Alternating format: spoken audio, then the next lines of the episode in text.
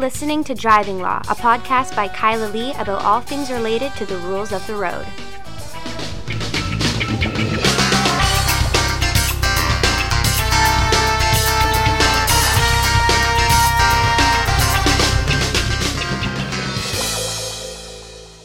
Hello, and welcome to another episode of Driving Law. I am Kyla Lee at Acumen Law, and with me, remotely, Paul Doroshenko. And we're remote again, despite the fact that we actually have an office. We're all Maybe this is the last time that we'll be remote for a while because uh, you're on the island and you'll be back. Yes, I'm on the island because after all the years of COVID, finally we get to get our family together to have a celebration of life for my grandmother. Well, we're doing something similar this weekend. Um, the um, for another family member myself. So kind of kind of a gloomy weekend. I know. So if we seem kind of sad in the podcast, it might be because we are. Well, we'll start off October having uh, having celebrated the lives of two people who were important to us. There you go. That's got to count for something. Yep. But we should get to the best part, Which Which- is the content of the podcast. What a good Yeah. podcast. Lots of stuff to talk about. We started talking about it a couple of days ago. I thought we should have recorded the podcast right then When, when we when you mentioned these cases. oh, you mean, you mean the cases for Yeah. how an intersection camera ticket turned into criminal charges for contempt of court? Those Mhm. cases? Yeah, yeah. Pretty entertaining. You should read an excerpt, Kyla, because your dramatic reading was pretty good. very, very entertaining. So the cases are Regina and Hardy. There's two of them 2022 BCPC 189 and 2022 BCPC 190. And in the first one, 189, uh, the court doesn't really talk about any of what happened. The court talks about the defense that Mr. Hardy wanted to bring to his intersection enforcement camera ticket, a ticket that has just a fine and no other consequences associated to it that um essentially Mr. Hardy wanted to say that he could not be governed by the courts because he is not a citizen of Canada. He is not a person, and as Canadian law defines it, but instead a natural person with a, a sovereign citizen on the land, also known as a free man on the land or a detaxer. Uh, yeah, those Yep. yeah. So we have to deal with them in court every once in a while. I mean, you and I don't have to deal with them. Court has to deal with them. We're just usually sitting there waiting, wondering when the court's going to shut down their batshit crazy arguments. Yes, and uh, the courts have continuously shut down these batshit crazy arguments to the extent that um, essentially the court has characterized these as organized pseudo legal commercial arguments, um, which are uh, consistently rejected. And at paragraph one of the first judgment, uh, the court refers to these um, sort of history of the cases that have dealt with this and then says what that means is that superior courts have said that I may and should summarily dismiss these kinds of arguments. And by summarily dismiss, that means not waste the taxpayers' money, the court's time, your time, the prosecutor's time, the clerk clerk's time, or anyone else's time with an argument that has zero chance of success. Yep.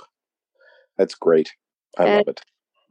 The Judge end Patterson sitting, where is it? In, in Prince Rupert or Prince George? Prince Rupert. And the end of the first judgment, paragraph seven, is also brilliant. It says, So I will not be filing the documents that you presented in this trial. I'm dismissing any kind of pseudo legal argument, regardless of what title you or anyone else may put on it. And I'm going to invite the prosecution to begin their case. If they can prove their case beyond a reasonable doubt, then there will be a conviction. If they cannot prove it, there will be an acquittal. That is how our system works in Canada. And a lonely provincial court judge in Prince Rupert, British Columbia, is not going to go against all the precedent that tells him what he needs to do. So, what does Cameron Hardy do as a result of this? Does he do what a normal person would do, Paul? No, of course not, because he's, you know, deeply indoctrinated himself in this stupidity. Yes. Instead, he continues to insist that the court entertain these arguments, including insisting that he not be called Cameron Hardy because that's the name that's been forced upon him by the state, but instead a man known as Cameron Hardy. and well, yeah. As as the trial progresses, he just continues to shout out his pseudo legal nonsense babble and interrupt the proceedings the whole time to the point that he pisses off the judge so much. I have never seen a a judgment from a, a judge where their like absolute pissed offness is so readily apparent. It's beautiful. Well, it's beautiful, but give some of your reading of it and then let's discuss that. Yes. Well, let's uh let's start with paragraph 1 of the second judgment. I begin the afternoon by reviewing the conduct earlier today of Cameron Hardy, a man known as Cameron Hardy, and I will now explain to Cameron Hardy, a man known as Cameron Hardy, of the consequences to Cameron Hardy, a man known as Cameron Hardy, if he repeats the behavior. That's the start. It That's, continues that way. It continues. Every reference to him is Cameron Hardy, a man known as Cameron Hardy. And it's obviously done intentionally to point out how stupid the argument and the insistence is. Well, that's in- insulting him because of his stupid argument, and he's got it coming. Yeah. Um, it's pretty unusual. And I was thinking about it afterward, and I a lot of people would think that that's inappropriate. A lot of people would say that's not the way to do it. And this is our justice system and so forth. And you shouldn't be mocking litigants that way, um, even if they come in with stupid arguments. But you know what? Not me. I'm not criticizing him. Um, and shut up is what I would say. Yeah. So they essentially his interruptions got to the point that the judge in this judgment basically had found him in contempt of court, sent him off to jail, and he spent the afternoon, the lunch break basically, in the jail cells. And then court reconvened in the afternoon and he apologized, but then started into the pseudo legal psychobabble again. And the judge was like, that's enough. If you don't, you know, if you don't cut this out now, you're going to go watch your trial over a video link from the jail cell. And I'm going to put you on mute the whole time and if you need to talk to a lawyer, that's the only time you're permitted to talk in private to a lawyer. But otherwise, you're going to sit there and I'm going to force you to shut up. I think that that is great. That was my favorite part of it. Yep. Um, Paragraph 12 The cells of this courthouse are the only location that will permit the required levels of security over Cameron Hardy, a man known as Cameron Hardy, and in the courtroom. Cameron Hardy, a man known as Cameron Hardy, will be linked in by closed circuit TV. The court will have a mute button that will be activated by the court so that the court, court staff, the prosecutor, or any members of the public and witnesses cannot hear Cameron Hardy, a man known as Cameron Hardy, if he wishes to engage in a rant. It is entirely up to Cameron Hardy, a man known as Cameron Hardy, if he wants to participate in the process here and watch the witnesses as the trial proceeds in an orderly, respectful fashion, free of any interruption or improper action by Cameron Hardy, a man known as Cameron Hardy. Uh, well, um, you could tell the judge is certainly pissed off uh, using that phrase, but uh, he was throwing it right back at him because that's what the guy was using. And want, if he wanted to be addressed in a certain manner, then he got addressed in that manner. But those stupid legal arguments are quasi fake, whatever they are, they're referred to as. They're just bullshit, made up crap that these uh, these free people of the land, free men of the land, have developed over the last couple of decades. Um, anyway, the uh, it's basically the same people who are in Ottawa. Um, who uh, you know laid siege to our capital Um, that sort of thinking. Yep, exactly. It doesn't get to the bottom of anything. So, you know, a lot of very technical legal arguments like that are actually grounded in nonsense. But, Paul, there Yeah. are very technical legal arguments that if you started to articulate them to the average person would sound like they're a bunch of nonsense. Like No, yeah, that's true. That's true. Fair enough. I'm I'm transitioning here. Are you? Go ahead. Like, for example, what the definition of a road or a highway is. Now, you might think, I know what a road is, for I have driven upon a road. It is a paved or gravel passageway for cars. But, Paul, it's not that simple. I know it's not that simple because I've had to make these arguments. A parking lot, a parking lot with a gate, uh, a, a driveway, the edge of somebody's driveway where it's still a culvert and maybe part of the city property or the township's property. A drive through the ferry terminal lineup. Exactly. Well, uh, the the the uh, the border, the border. uh, the you know all sorts of different the the parking lot of the police station, which is only by invite. Hmm um, all sorts of things. We've had to deal with that before, and each time I'm like, okay, But is this is where this forestry service road meets this subdivision, which is a road and a highway? But But did you also know that depending upon the context, a road might be a road, but also not a road at the same time? It's literally Schrodinger's road. okay, so what's the context that would permit that? So, this is a thing that confuses a lot of people, and it's driving while prohibited. Mm, Because you can be charged with driving while prohibited under a provincial statute, the Motor Vehicle Act. You have to be operating a motor vehicle on a highway or industrial road in the province of British Columbia, and you can be charged. yes, You can also be charged criminally with driving while prohibited or operation while prohibited when you are operating or in care and control of, because operation includes care and control for the purposes of the criminal code, a motor vehicle on a highway.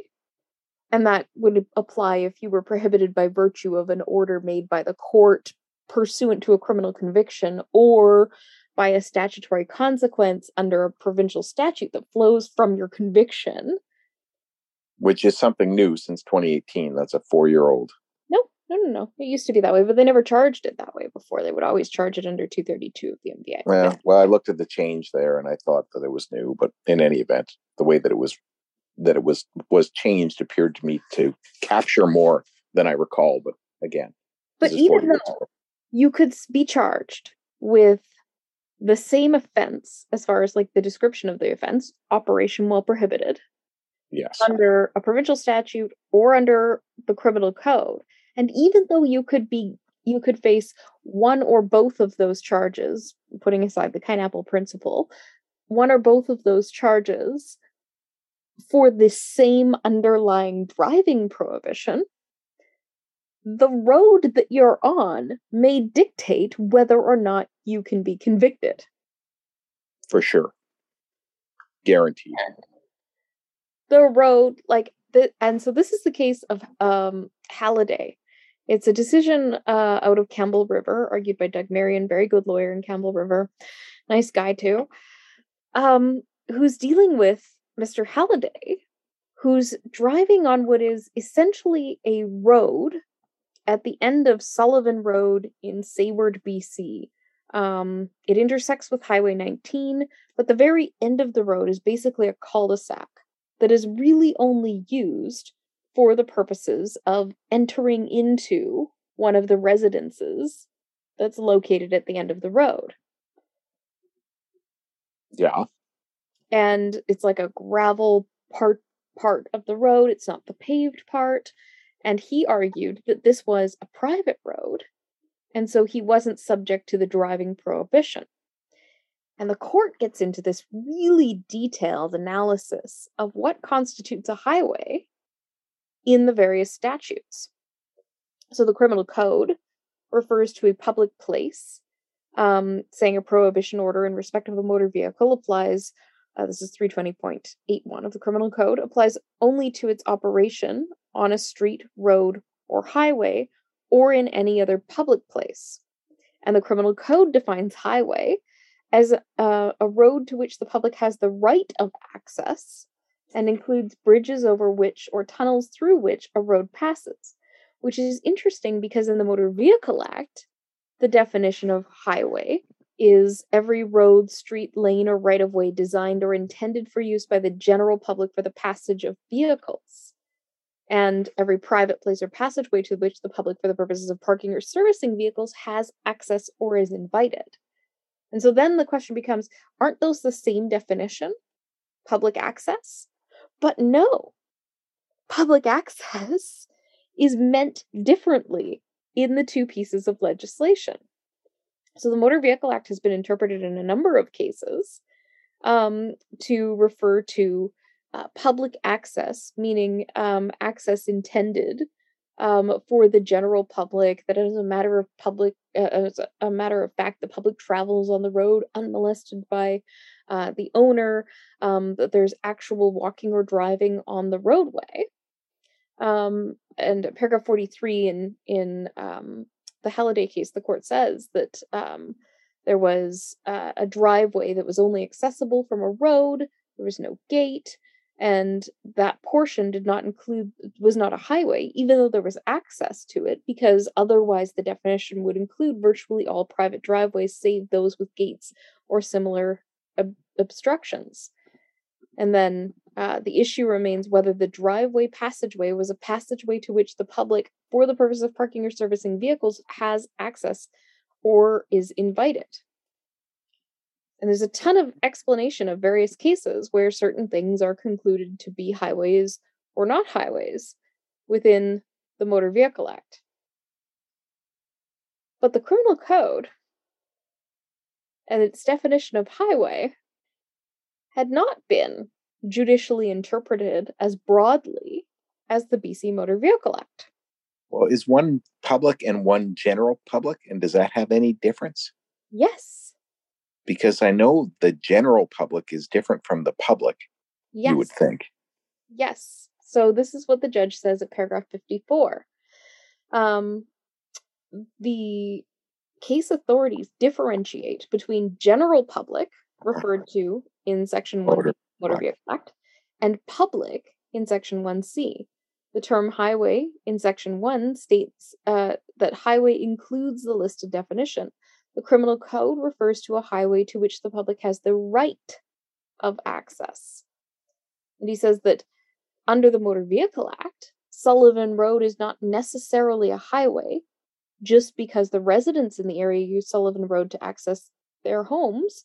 Because in Motor Vehicle Act cases, the Crown has to establish that it was designed or intended for or used by the general public for the passage of vehicles. So if the only people that go down that road are people who live there or the guests of people who live there, that's not designed or intended to be used by the general public. It's only designed or intended to be used by the people that live there or visit there. But because the criminal code does not sort of refer to the general public, the public yeah. term is interpreted much more broadly and it's whether the public has a right to access it. Yeah so it's it's this like use of the term public and the def- different definition. And the um, court says obviously the people who reside along sullivan road certainly have a right of access. The criminal code definition of highway does not define public. If i conclude that the people who live on sullivan road are not the public with a right of access that would result in them not having the protection of a law designed to prevent unlicensed or prohibited drivers from driving on Sullivan Road near their residences. Such drivers would also be uninsured. Such a conclusion would mean that many people who reside on roads in rural areas would also be exposed to unlicensed and uninsured drivers using the roads near their homes. In my view, that would be an unintended result of the legislation. I conclude that whether or not there are other driveways or paths, that lead from Sullivan Road to the various residences, the people who live along it are members of the public. Certainly, when you frame it that way, that they're entitled to the protection of the law mm-hmm. and they live there, they're the public who are entitled to be protected. That's the purpose of having the definition of a public road as opposed to a private road. Mm-hmm. So there you go. That makes sense to me. Um, the Motor Vehicle Act, for whatever reason, is narrower, and um, you know the government can come along and change it. I don't know that it's had a huge impact. The fact that it's narrower, but yeah. So there you go. Another weird thing that I'm going to have to try and remember next time I have to conduct one of these cases as a. No, like wrap wrapping your head around the fact that the Motor Vehicle Act may have intended for people who live in relatively private areas not to have the same protections as people who live in places that are more publicly accessible. That could be. It makes sense, sort I mean, of.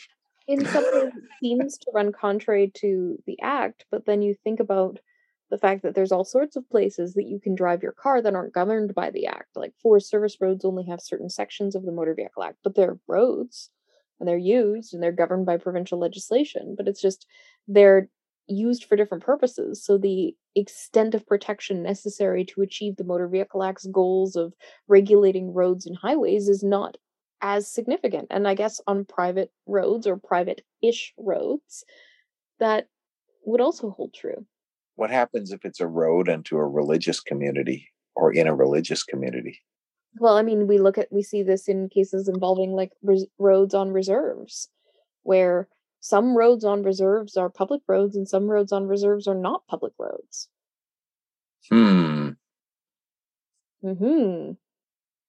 Interesting. All right. Well, you know, I'm going to let you handle those cases when they come in. Thanks. Problem Thanks. solved. Well, you know what I'll let you handle this week, Paul? The ridiculous, ridiculous driver, driver, of the week. Yes. I was going to do that, and I will do that. I just wanted to mention that I don't know that if we uh, mentioned it last time, the case of Bro went to the uh, Supreme Court of Canada on the 14th of this month, and it was reserved. I just noticed that as I'm sitting here on my computer. But I'm going to get to the ridiculous driver of the week now. As we uh, as we were setting up to record the podcast this week, Kyla had to run out with her dog Wrigley um, to let him have a uh, quick break outside before we started. And uh, as we were doing this, I had, I had a ridiculous driver of the week all lined up, but I found a better one, and it relates to a dog. And the headline here is Man arrested for allowing dog to drive his car. So I don't know if it's the dog is the ridiculous driver or the man, but this was near Jerusalem in Israel. Uh, happened uh, just recently, within the last, uh, let's see, September 7th, it was posted. Um, police arrested a man who allegedly allowed his dog to drive his car. The fellow had posted a video of the dog driving to social media, according to the police. Another issue is that the vehicle did not have roadworthy certificate. Well, I think obviously it's a bigger issue that he let the dog drive the car. And there is the video there. You can watch it. Uh, it's um, was posted on the Twitter account. Um, guy lets his dog drive the car. Um, and the dog's actually, I mean, maybe the guy's got his hands on the wheel as well, but it sure looks like the dog's paws are on the wheel in the video. Uh, and uh, the windshield wipers are going. I don't know if the dog turned the wipers on first. anyway, narrow streets of uh, Jerusalem or near Jerusalem, and there it is, dog driving a car at nighttime. Obviously, you're not going to try and do that in the day. Somebody might witness it. Okay, but let me ask you this: like, if you let your dog drive your car, can you in in Canadian law? Like, I don't I don't know what Jerusalem driving statutes say, but can you be charged with dangerous operation because you're not really operating it? The dog is. Uh, or could you be charged with careless driving? You're not driving, the dog is. Uh, I think a court would find some way to convict you. Um, I mean, you, you I'd say you, you, may not have care and control, but you're responsible for the operation of the vehicle. Uh, and the dog is the extension of you as your property. and it would be like you know sitting in the passenger seat and driving would be would be not showing due care and attention to your duties as a driver Yeah. driving without due care and attention you're driving sort of your vehicle's moving and you are the one who who set that whole operation into motion i'd have no problem convicting somebody of that Yeah. Okay. uh, Alright. but i don't think you could establish care and control if you're sitting there and you're planning on letting your dog drive and the driver dog's in the driver's seat and you're trying to give him some instructions okay rover now you know put your put your paw on there and push it up to d what hold your other paw on the brake. Uh, i don't think you're going to be convicted in those circumstances but in this circumstance at best the guy's got the dog on his lap. And he's uh i mean so he's in he's in care and, and control. You know ever since the uh the phenomena of karens um you know women who are uh, not just women but but people who are behaving badly asking to speak to the manager or what have you been recorded on video.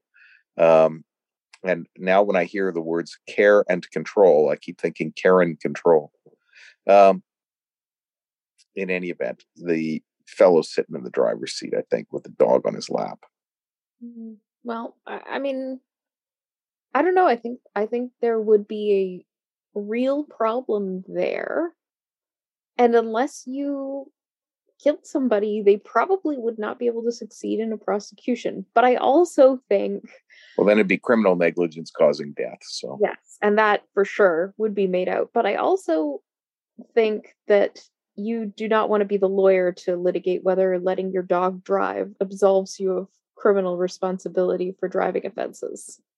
um the other thing is what if the dog drives just fine Yeah, what if you got a like well trained dog operates that motor vehicle no problem Yeah. what was it they, they had fish driving a fish bowl a little while ago they you know so i don't know maybe dogs can be taught to drive Yeah, that's possible too. Well, there you Well, go. don't try it with your dog kyla Yeah, don't don't my don't, recommendation is don't try this except with a simulator don't try it at home. That's uh that's the lesson on the podcast today. Uh, don't try pseudo legal nonsense arguments. Don't try to argue that a place that the public is allowed to drive is not a highway if you're charged with a prohibited driving offense under the criminal code and don't try and let your dog drive. Exactly Mm. okay well that's it podcast. If you have a driving law related issue that you need to know whether you should do or don't do, give us a call at 604 685 8889 or find us online at vancouvercriminallaw.com and tune in next week for another exciting episode of Driving Law.